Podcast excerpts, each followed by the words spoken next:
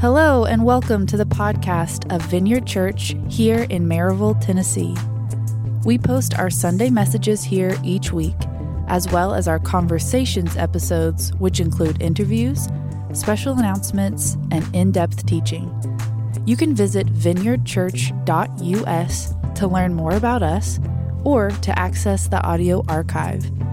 You can also subscribe to this podcast on Spotify, Apple, or Google Podcasts. And now, here's the episode.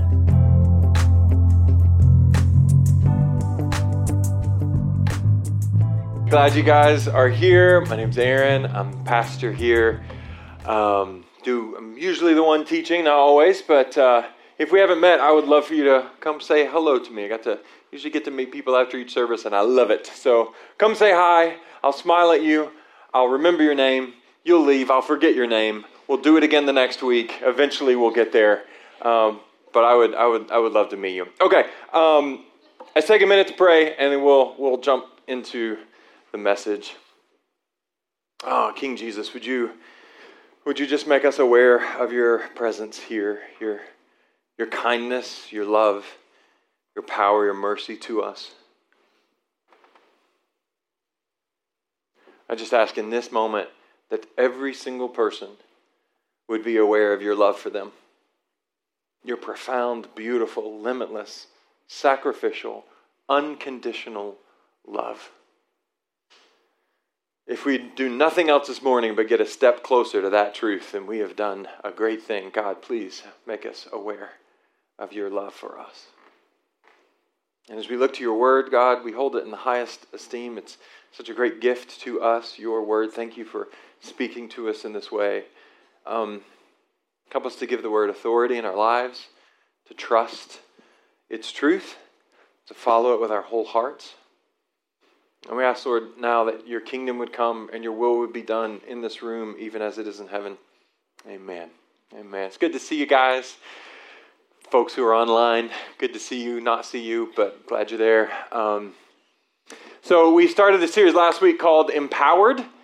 And here's what we're talking about we're talking about how just regular old, everyday Christians, not like super Christians with their cape flapping in the wind who float around in Shekinah glory, just like regular, everyday Christians can be and often are empowered by the Holy Spirit.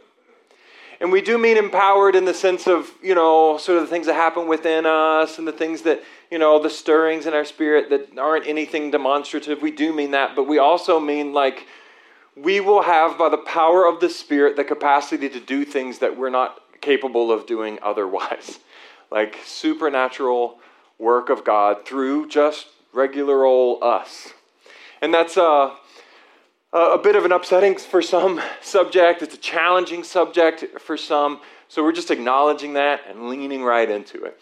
Uh, last week we started in Ephesians chapter 3 as our anchor text. It's our anchor text for today as well. So let me read to you a number of verses, uh, beginning with verse 16 from Ephesians 3. This is Paul's prayer for the church at Ephesus. I pray that from his glorious, unlimited resources, he will empower you with inner strength through his spirit. So there's an empowerment there, but we want to highlight there is that it's it's first and foremost an inner work. When we think of being empowered by the Holy Spirit, we think of outward demonstrations, that's part of it, but first and foremost, it's an inner strength, and it happens through his spirit. Verse 17, then Christ will make his home in your hearts as you trust in him.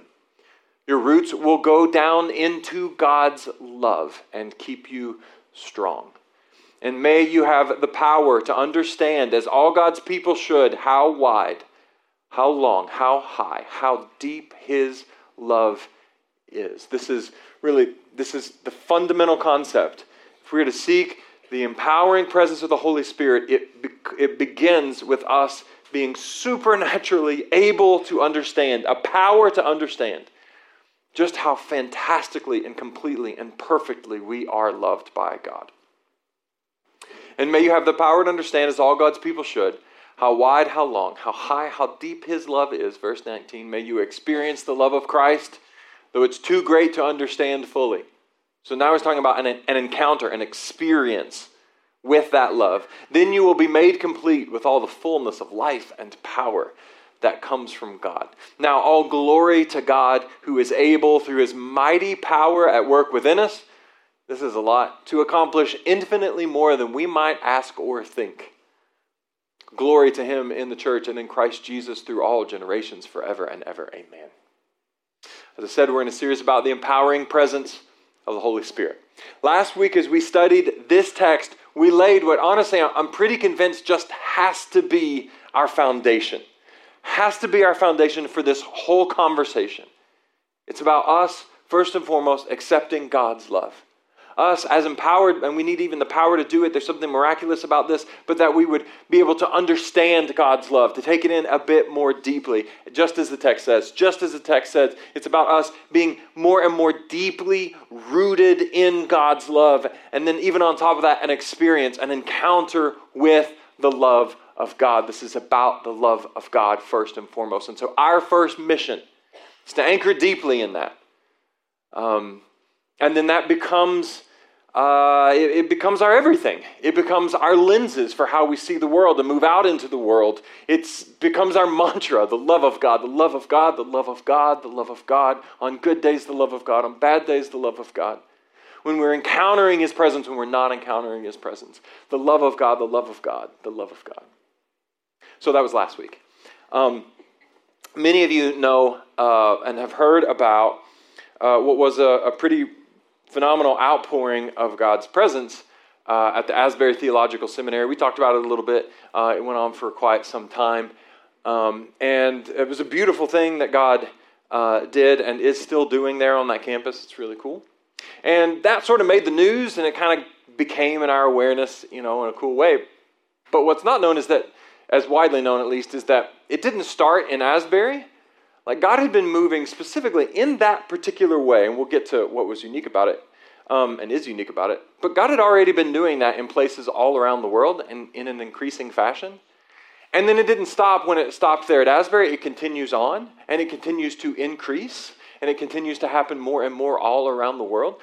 People who are genuinely seeking the face of God are increasingly experiencing outpourings of His love. And that's, that's what's interesting. You know, there's been lots of revivals and renewals and outpourings, whatever the language, I don't know what the right language is or what the correct lingo is, but there's been lots of these throughout church history, and typically they're accompanied by what we consider, consider the, the Pentecostal or charismatic gifts of the Spirit. That becomes pretty central, at least, to what's going on. And it's not that that isn't the case in this one, but what is central to what God is doing before Asbury, at Asbury, and since, and in increasing fashion, is that people are seeking the presence of God and they are encountering the love of God. And the stories that are being told increasingly are the stories of I, I am more deeply aware of God's love and delight in me than I have ever been before. There's something about the way God is moving in the world right now that I think is, a, is an answer to Paul's prayer to the Ephesians that we would have the miraculous capacity to understand and embrace the love of God. And then out of that, beautiful and transforming things can happen. And I've, I've heard these, these things are, again, they're happening in increasing fashion around the world. I've, I've heard them called spot fires. and so there's just these spots here and there all over the place. They seem to be increasing. I even think we've gotten some drops of it here. And what's happening again more and more is God is revealing his love to people who are genuinely seeking him. And that's the promise of this text. Um, at the beginning of the prayer, this is verse 16, he asks, this is important language, he asks that we would be empowered from God's glorious, unlimited resources. I want us to take a minute and just, just to think about that concept. For us to be empowered through his glorious, unlimited resources. God's resources are unlimited. Okay? They're infinite in every way. And what that means is, um, if he gives something away, he doesn't then have less to give. Okay? So if God loves you, it doesn't mean he has less love for me. If God empowers you, it doesn't mean that he has less empowering available for me. It's infinite, it's not a zero sum game. He can't have less. Okay? Infinite, glorious resources. Now, let's pretend for a second. Um, let's pretend that you had unlimited money. All right? Sounds like fun, right? infinite, infinite. You can't run out. You just can't run out. It's infinite. All right? Now, I want to be very clear before I say this. This text is not about money at all. Money has nothing to do with it. But what I'm trying to do is think of a resource that we can get our heads around pretty easily. And we're pretty attuned to the idea of money, okay? So this text isn't about that. And I, by the way, I think if Jesus listed if the uh, glorious unlimited resources, I'm not sure American currency would even make the list. He'd be like, "Oh yeah, I got all that too." But it was not even the point. It's not the point. But we can we can get our heads around this. Okay. So you have infinite money, no limits at all. Here's the question. I want you to think about it. Really, how generous would you be? How generous would you be? Again, those resources are infinite, meaning if you give some away, you don't have less. It costs you nothing. How generous would you be? Now, that, of course, is a ridiculous premise. Let's make it even more ridiculous and add a couple more layers.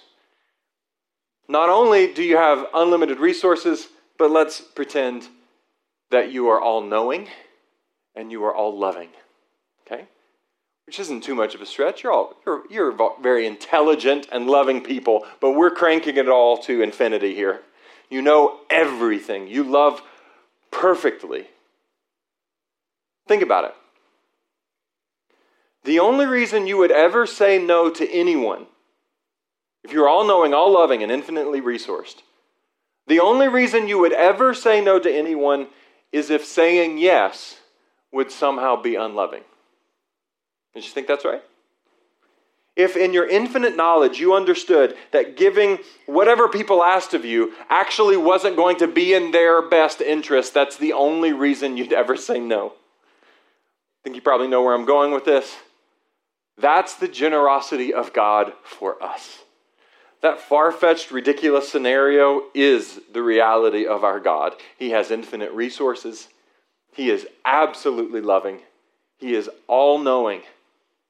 If he says no, it's only because he is saying yes to something better. And the Bible goes out of its way to make sure we can understand this, that we can accept how far reaching this is, how generous God is.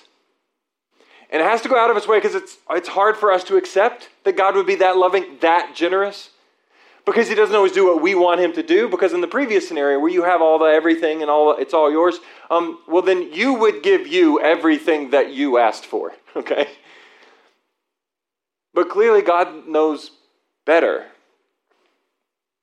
Jesus said it like this this is luke chapter 11 it's a very important text. And so i tell you keep on asking and you will receive what you ask for. Keep on seeking you will find. Keep on knocking, the door will be open to you. For everyone who asks receives, everyone who seeks finds, and to everyone who knocks, the door will be opened. Now, to verse 11. It's interesting. He just goes right into this idea. They're connected.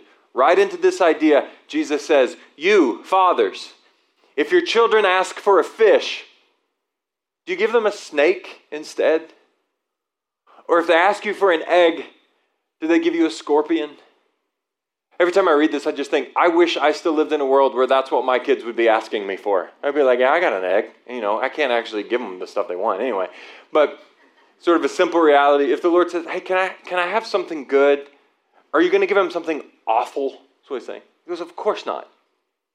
So, verse 13, if you, sinful people, if you know how to give good gifts to your children, how much more will your heavenly Father give, interesting, the Holy Spirit to those who ask Him? That seems like a clutchless shift. shift. Now we're talking about the Holy Spirit.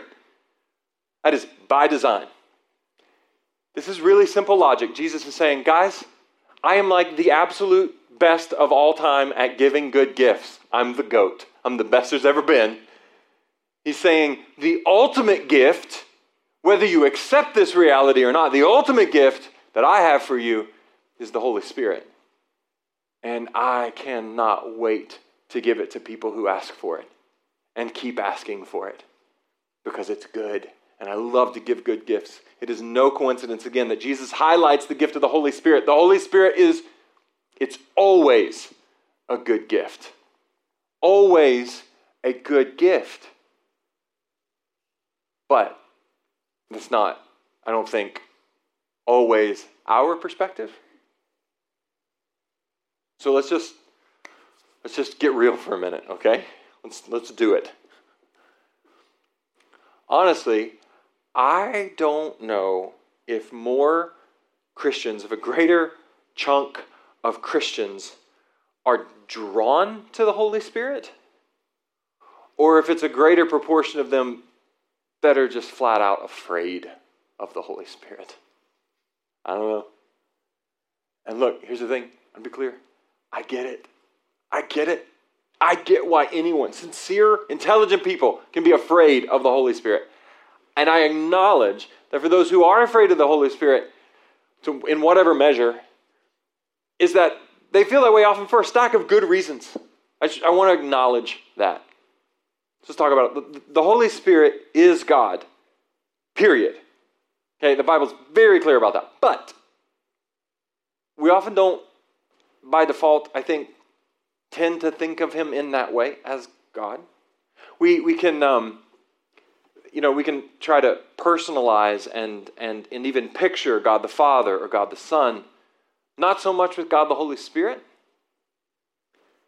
The Greek word for spirit is pneuma. It means wind or breath. There's something even in that word that's being communicated. There's something about wind or breath that we realize ah, can't really be seen. It's hard to comprehend where it is and in what measure. We can see the effects of it. We can't necessarily see it. It's, there's something about it that can't be contained or entirely understood or predicted. It's wispy. It's wispy. So here's what I'm saying. Beginning even with his name, we are being signaled there is something unpredictable, there is something mysterious about the Holy Spirit, something that cannot be contained, something that cannot be fully defined. So let's just be real. That alone is scary. Mystery is scary. Unpredictability is scary. From the beginning, by God's design, that's baked into the story. Jesus told his disciples, uh, this was after his death and resurrection, and right before Jesus returned to heaven, he told his disciples to go back to Jerusalem and to seek the baptism of the Holy Spirit. Here's an interesting thing about that he didn't tell them what that meant. I think that's significant. Go seek, go seek this thing. And he didn't tell them what it meant. He didn't tell them what would happen. He didn't tell them what to expect. He didn't tell them how they would know. He just said, go do it. I, can, I sometimes really wonder what the disciples were expecting when they went to the upper room to seek the Holy Spirit. I want to know what they were expecting just so I can laugh about how wrong they were. I don't know what they were expecting, but for sure, no one predicted what actually happened. There's not a single person who's like, yeah, that's what I saw coming. I knew it. No, they did not. They had no idea. If you don't know the story, I'll tell it to you real quick. It's Acts chapter 2. The Bible says that there was a sound like a mighty rushing wind that filled the place that they were in. And then they all started, here we go, speaking in different languages.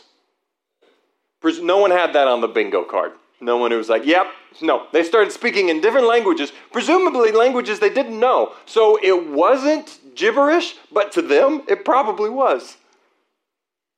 And then they started acting strange. Well, what do you mean they started? Actually, I don't even know. It doesn't really say exactly the way in which they acting strange, but I know that because people all around them thought that they were drunk. All right? So if people are around going, they're drunk, something weird's happening. All right? Uh, if you're familiar with the story, then it, it, we know that from the Apostle Peter. He got up and said, Hey, we're not drunk as you suppose, uh, but we have been filled with the Holy Spirit. He said, We're not drunk, seeing as it is about the third hour, which is seeing as it's just 9 o'clock in the morning. He's like, Guys, we're not drunk, it's 9 a.m. Now, I know some of you are like, I know people who get drunk at 9 a.m. There are some people who are like, UT's got an early kickoff on the West Coast, got to be drunk by 9, challenge accepted, go Vols. I know that's a thing. But generally speaking, People aren't drunk at 9 a.m. That's what he's saying. He's like, no, it's not. I know it looks like that. It's not like that. So something was going on. Some stuff was happening. And then it was always like that. When you see in the book of Acts, like different things appear to be happening, but something observable seems to be happening. All throughout the New Testament, throughout church history, the Holy Spirit comes and, and stuff happens. So, anyway, now when we seek the Holy Spirit, we still don't know what the Lord will do, but we do know that all of that stuff is at least in the range of possible outcomes. And I don't mind telling you that that doesn't make it any less scary, does it? It does not. And then to complicate it more, throughout church history, and this part is just raunchy and despicable, but it's real. Throughout church history, people have tried to use the promise of God's Spirit, the promise of His power, to control people, to manipulate people, to extort, particularly the vulnerable, and that's disgusting. And any decent human being, which I assume is all of you, we don't want any part of that. So now it's just weird, and now it's even scarier. And then in 1611, a horrible crime was committed. At least in my, in my mind, it was a horrible crime. It was a crime against language. Here's what happened the translators of the King James Version in 1611 decided to take the beautiful word pneuma and translate it in their infinite wisdom as ghost. Ghost! That's one of our names for God who is love, the Holy Ghost, as in an apparition, as in paranormal activity, as in lurking and looming and haunting and jump scares and woo ghost. They called it the Holy Ghost. Are you kidding me? So, yeah, it's a little scary. It is. I acknowledge it. And my aim for this series, and be very clear, is not to try to manipulate or force anything. I have no outcomes in mind. My aim in this series is for us as a church to seek whatever the Holy Spirit has for us. So let's just lay it all out on the table and be honest. Those things that I listed, and there are others, those are pretty good reasons to be nervous. It's not insane for a sincere Christian to kind of take stock of that whole thing and just go, nope, I'm out. I'm good. I'm out. I'm, I love Jesus, my whole heart. I'll do what he says. But that whole thing, nope. I get it. People opt out. But here's the thing while we're being honest, let's also ask this. If you're opting out, you're opting out at what cost? At, at what cost? We've been talking about is the Trinity, and the Trinity is really hard to understand. Um, there's something mysterious about it that we, we don't really have categories for it because we don't because we, we live in a limited physical world. Um, but what the Bible teaches is that we have one God God the Father, God the Son, God the Holy Spirit. One God existing in three persons. You might say, well, that doesn't entirely add up. It's like, I know, it's a transcendent reality. God the Father, God the Son, God the Holy Spirit, one God existing in three persons. Historically, uh, the church has used a triangle to help understand that. Okay? An equilateral triangle. Now, if some of you are looking very closely, if I hold it still for a minute, you'll realize that this is actually not an equilateral triangle. I just want you to know that I'm not making some theological statement about the co equality of the persons in the Trinity. What actually happened is I made this on a whim in my shop yesterday and it didn't come out quite right. So if we can just pretend that this is actually an equilateral triangle, okay, that's, that's, what, we're, that's what we're doing here today. You see, it's not. Eh. Anyway, some of you are like, I know what he did wrong. Listen, I don't want to know. Don't, I just, I love you. I don't care. I think I know too. It doesn't matter. Um, I didn't care enough to do it again. That's just the truth. I was like, yep, good enough. Okay, anyway. People often think of in terms of a trinity. And so we can go, okay, it's easy enough to see. This is one triangle. I want to hold it the way that's least janky looking. Yeah, this is one triangle. One triangle, we have one God, but we can see, okay, there are three points God the Father, God the Son, God the Holy Spirit. Listen, it's a supernatural thing, it's transcendent. Eventually, this illustration breaks down. I acknowledge that. But this is a helpful way to think of it God the Father, God the Son, God the Holy Spirit. Now, here's the thing throughout human history, with God's direct dealings with men, at different times in history, different parts of the Trinity take the lead. It's a big day. Who knows? Ooh. Just kidding. That's just a weird thing that happened. Different. Something's over there. I'm just kidding. Uh, everybody run to that side of the. No, it's fine. Uh, the people online are like, what? I didn't get it. You got to be more spiritual. Uh, the lights flickered. Okay. At different parts in history, different points of the triangle have taken the lead in God's dealings with man. So the way I think of this is not just as a triangle, but I also like to think of it as like an arrow or, or like a spear, and it's the tip of the spear. Okay? So, for example, throughout the Old Testament, most of the time when people encounter, they have a direct encounter with God. God touches man, heaven touches earth most of the time, and that not always, I'm sort of broad stroking it here, but generally speaking, in the Old Testament, it's God the Father that they're encountering. Okay? So at that point in history, and again, God the Son, God the Spirit, they're totally involved. In fact, at the very beginning of the creation narrative, it's made clear God the Father, God the Son, God the Holy Spirit, they're all there, co eternal, co equal, they're all there. But it's God the Father who's speaking the world into existence. He's the tip of the spear, He's the touch point between God and man. Okay? And this remains true throughout the Old Testament. And then we move into the New Testament and into the Gospels, and what happens? Jesus, the Son of God, is incarnate. He lives with us. And so at that point, the triangle turns, and Jesus becomes the tip of the spear. Jesus becomes the primary touch point between God and man. If we interact with God, it is through Jesus, the Son. And then Jesus, throughout his ministry, that's the reality. His teaching, that's the reality. We're still gleaning from those teachings today. Thank God for them.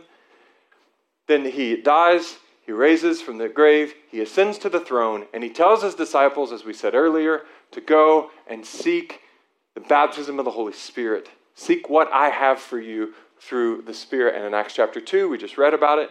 In Acts chapter 2, the Holy Spirit comes like a mighty rushing wind. And then what happened is the triangle turns again.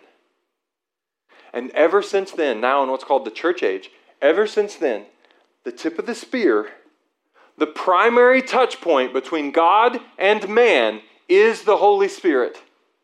God the Father's involved, God the Son's involved. Of course, it's one God. But the touch point between you and God is the Holy Spirit of God.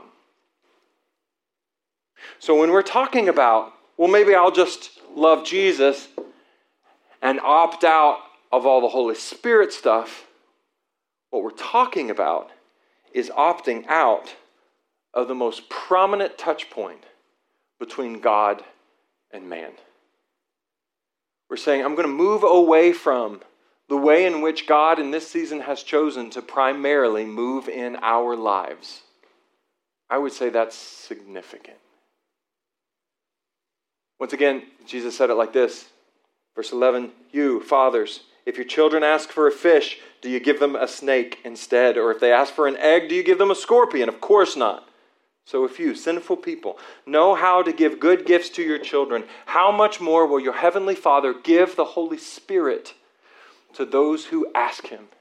If we trust a good father to give good gifts to his children and not something harmful instead, then come on, how much more can we trust God to do the same? And more so and better. To give us the Holy Spirit and for it to be good. A lot of work is done to try to define or explain the Holy Spirit. I'm not saying that isn't helpful, but in the end, here's what we can say it is good. So now what we're doing is we're pressing into actually what's, what's really tough about this. Here's the hard part. Here's what's really tough. Is this requires trust. That's where we're at. Trust. And and trust, trust is hard. Like it's really hard, guys. You want to talk about scary, guys? Trust is scary. I'm not the least bit afraid of speaking in tongues or a ghost. But trust, that's terrifying. You've been around for one minute. You've put your trust in something and gotten bit, right? Got your teeth kicked in because you trusted in a thing. Trust is a good way to get yourself hurt. Trust is a good way to be made a fool out of. And trust, we're completely lost without it. We, we can't be humans in this world without it. And we certainly cannot relate to God with anything that's real without choosing to trust Him. And trying to trust God without what we were talking about last week and again today, without a full on miraculous experience of God's love, without that, without that assurance, without being deeply rooted and grounded in His love, I'm not sure that really trusting Him is even possible. And yet, that's, that's what Jesus asked his disciples to do, to trust him. Guys, go seek the Holy Spirit. Well, what, what is it? It's a gift. Yeah, okay, what, what kind of gift? It's a gift from me. So it's good. Period. It's good. What else can you? Nope, that's all you get. It's good. John 14 and John 16, Jesus explained to those same disciples that after he returned to the Father, he would send the Holy Spirit. That's what we saw in Acts chapter 2 and continuing ever since. And then he insisted that the gift of his Holy Spirit would be better than having him with them in person. He said that. I think it's one of those, I think there's quite a few of those moments where the disciples heard Jesus said something and they're like, yeah, he's the Son of God, but I don't believe that. That's not true. We're not better off without Jesus right here with us. It's when the thing explained, it's a parable. Who knows what he means? But we're better with him here. But he meant it. You're better off with the Spirit within you, leading you and empowering you, than Christ in the flesh standing next to you. He said that the Holy Spirit would teach them everything that they needed to know. He said that by His Spirit, this is bonkers, by His Spirit, they would do even greater works than He had done.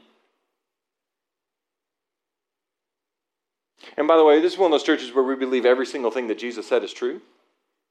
That's true. Does that explode your categories? Okay, it's true. That's really amazing promises. Let's also acknowledge he left a gap. He left a lot of questions. What, what exactly does that do? And how exactly does this all work? And what exactly can we expect? And Jesus, rather than filling in that gap for them, simply insisted that they fill the gap with trust in Him. He left it intentionally vague. He said, Seek the Holy Spirit. You can trust that it's good because I'm good. And the Lord would say the same to you now. He would say, Look, I, I know you. I love you. I know exactly what you need. I know the plan. And so you can trust that I'm going to give you something good and not something bad, even if it brings up concerns and uncertainty within you. And that brings us right back to Ephesians 3, verse 17 now. Then Christ will make his home in our hearts as you trust in him. And what comes out of that? Your roots will grow down into God's love and keep you strong as you trust in him. We have agency in this. You have a part to play in this. It's not just, well, the Holy Spirit didn't do a thing, so I guess he didn't want to do a thing. No, we have a part to play. And it's trusting Him and seeking whatever He has for us. There's something in this text, verse 17, that, I think, by the way, is sequential. It's not quite neat and tidy, but I do think there's something sequential about this. We, we understand and accept God's love, and He even gives us the capacity to do that as we trust in Him. In other words, We love God enough to start to trust Him in whatever measure we do. And as we do, God does what He does. He is faithful. He proves Himself reliable. He never fails us. And then we discover that we can trust Him in even greater measure, and even greater measure, and even greater measure. And then we can decide sincerely no matter what God has for me, it's good. Period. I can trust Him to give good gifts.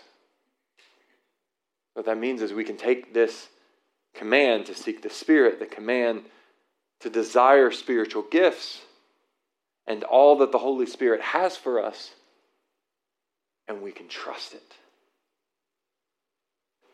Listen, I want to be very clear. There's no part of me right now that is trying to remove the mystery from this. The mystery is part of God's design. I want you to seek the Holy Spirit, whatever He has for you, just as Jesus has taught us to do. I think it's vital that we do it be very clear. I cannot tell you exactly what the Lord has for you if you seek His Spirit in full measure. I can't. I, I can't tell you. If I did, I'd know. But if I tried to tell you, you should walk out because there's no way I can know. I don't know. But I can tell you this. All right? Look at me. It's not a scorpion. It's not a snake. It is something good. It's a good gift from a good and loving Father. Okay, I'm going to tell you a couple of stories. And uh, these, are, these are stories uh, that if you've been around the vineyard for any real, you know, for any time at all, you already know these stories. But these stories are so significant and so formative to me that they just they just come with it's just a package deal. It just comes with the church. You get to hear these stories. Um, uh, the first was uh, a number of years ago, quite a few, and I was just I was in a bad spot. I was overwhelmed. I was just not doing well in all the ways. I was exhausted. I was struggling. It was just it was bad spot. Worst moment, sort of season in my life by far. And I'm right in the middle of that and I'm in a worship gathering in this room, and the Lord gives me, for the first time in my life, it's the first time this has ever had happened to me, I had an open vision. I had an open vision, and what I saw, as if watching a screen before me, what I saw was me out in a sailboat on open waters, and the sail on my sailboat was down, put away. And, and the first thing I thought of as I, as I saw it was like, oh, that's so foolish. Like, I don't know anything about sailboats, but I know you need a sail to sail. Like, that's how they go. Why is the sail down? And then I looked and saw that there I was on the side in the back of this little dinky little sailboat. I'm reaching over. It would be hilarious if it wasn't so sad. I was reaching over the side, frantically trying to paddle with my hands to somehow move the boat forward in a way that it wasn't designed to move. And the Lord spoke to me, clear as a bell, said, Aaron, apart from me, you can do nothing. That's from John chapter 15. You can't do anything on your own, Aaron, without me. And then in that moment, I was aware of hundreds, it was probably honestly thousands. I was just, it was like this download. I was suddenly aware of all the ways, and I'm sad to admit that there were lots and lots of ways Ways in which I was not putting my trust in God at all. I was putting my trust in me. I saw myself as a solution to the problem. I had a, a, whole bunch of swirling problems, and again and again and again, rather than looking to Jesus, no matter how religious or spiritual I was, whether I was aware of it or not, and I really wasn't, I was looking to myself for the answer, and in all these host of problems, I was thinking, if I will think harder and I will work harder, I can fix it. I, I, I, I, I frantically trying to move something forward that's not designed to move that way. And the Lord said, Apart from me, you can do nothing. And that vision changed my life. It was years ago. I, I think it's true that I've reflected on that vision every single day since. I don't think a day has passed. I haven't spent time reflecting on that. And from that, I, I learned something entirely new. That was the day I went from rowing to sailing. Day that I realized that if I'm going to move forward in any way, it's going to be because I am reliant upon the Holy Spirit, the wind of God, pneuma, breath of God, to propel me forward if I'm going to do anything of value. And so the Lord began to root out, and oh, it's still there, but began to root out more and more of my own selfish pride and looking to myself for the answers. He made it clear, and that's when my it shifted every day. I got to keep my sail up. I got to walk with Jesus. I got to keep in step with the Spirit. I got to keep my sails up. It changed my life. Now, second story, and uh, musicians can come up. Some, theoretically, it's the last thing I'll say. The second story was years after that. I was at a it was a prayer thing, and I was spending the day in prayer, and I was doing what I do every day. I was I was meditating on that picture. I was picturing the sailboat with the sail down and saying, Lord, today, like every day, please help me keep my sail up, my focus on you, not try to do this on my own, to rely on you, to trust in you. Whatever you have is good. Wherever the wind blows, that's where I want to go. If the wind blows fast, I'll go fast. If it goes slow, I'll go slow. If it's still, I'll be still. Just Holy Spirit, come, fill my sails, and do what you see fit. And I this was years after, and every day I think I'd pictured that scenario for, you know, who knows how many hundreds of hours I'd spent just thinking about that reality. And the Lord spoke to me. I can't believe I'd never thought of this before. It never crossed my mind before. But the Lord said, Aaron, why are you the only one in the boat? Why is there only one sail? And where are the other boats? And then I had a second open vision. It was of a massive vessel. So many sails, huge ship, so many sails the wind blowing and it propelling forward in unison, and these other boats and sails around it. And that was it. I'm only, I still haven't sorted through all that the Lord might want to say to me through that, but parts of it have been clear. And the part that was clear to me right away was again my own stubborn pride getting in the way. And here's what happened I began to put my hope in me keeping my sail up. I still made it about me. And here's what was in my mind. I didn't even realize it, but that day the Lord showed it to me. In my mind, if we're going to do well as a church, here's what happens Aaron's little boat has got to put up its little sail, and then it's going to be a tugboat to pull this giant vessel along. And that's when the Lord revealed to me Aaron, you can keep your little sail up all you want. But if this church is to do what God has in store for us, and I believe it's, guys, I'm not trying to be dramatic. I just think it's so much that He has for us. Something beautiful, something healing, something redemptive, something beautiful. And if we are to do what God has in, in store for us, it will not be because I keep up my sail. It will not be because the staff at our church keeps up their sails. It will because, be because we, as a family, choose in unity to trust in the Lord, and together we put up all of our sails. Together we say, whatever the Lord has for us. I don't know where the wind is going to take us. It's not for me to know. I'm going to put up my sail and trust that wherever the Lord will lead me, it's good. I can't do it. Staff can't do it. Small group leaders and others can. Collectively, as a family, we put up our sails. We trust the Holy Spirit and Him alone to carry us forward, and we go wherever He sends us store for this church, I know. But it relies upon us doing this. In, in Acts chapter 2, it says that they were there in one mind and in one accord. In other words, they were unified. You know what happened? A bunch of people got in a room and they put their sails up. And they kept their sails up until the wind blew, and then they turned the world upside down with the power of the Holy Spirit. We have to be in one mind, one accord, together not knowing the outcomes, trusting God enough to say, wherever He leads us, so be it. He's not giving me a scorpion, it's not a snake. I'm going to put up our sails and go wherever He leads us.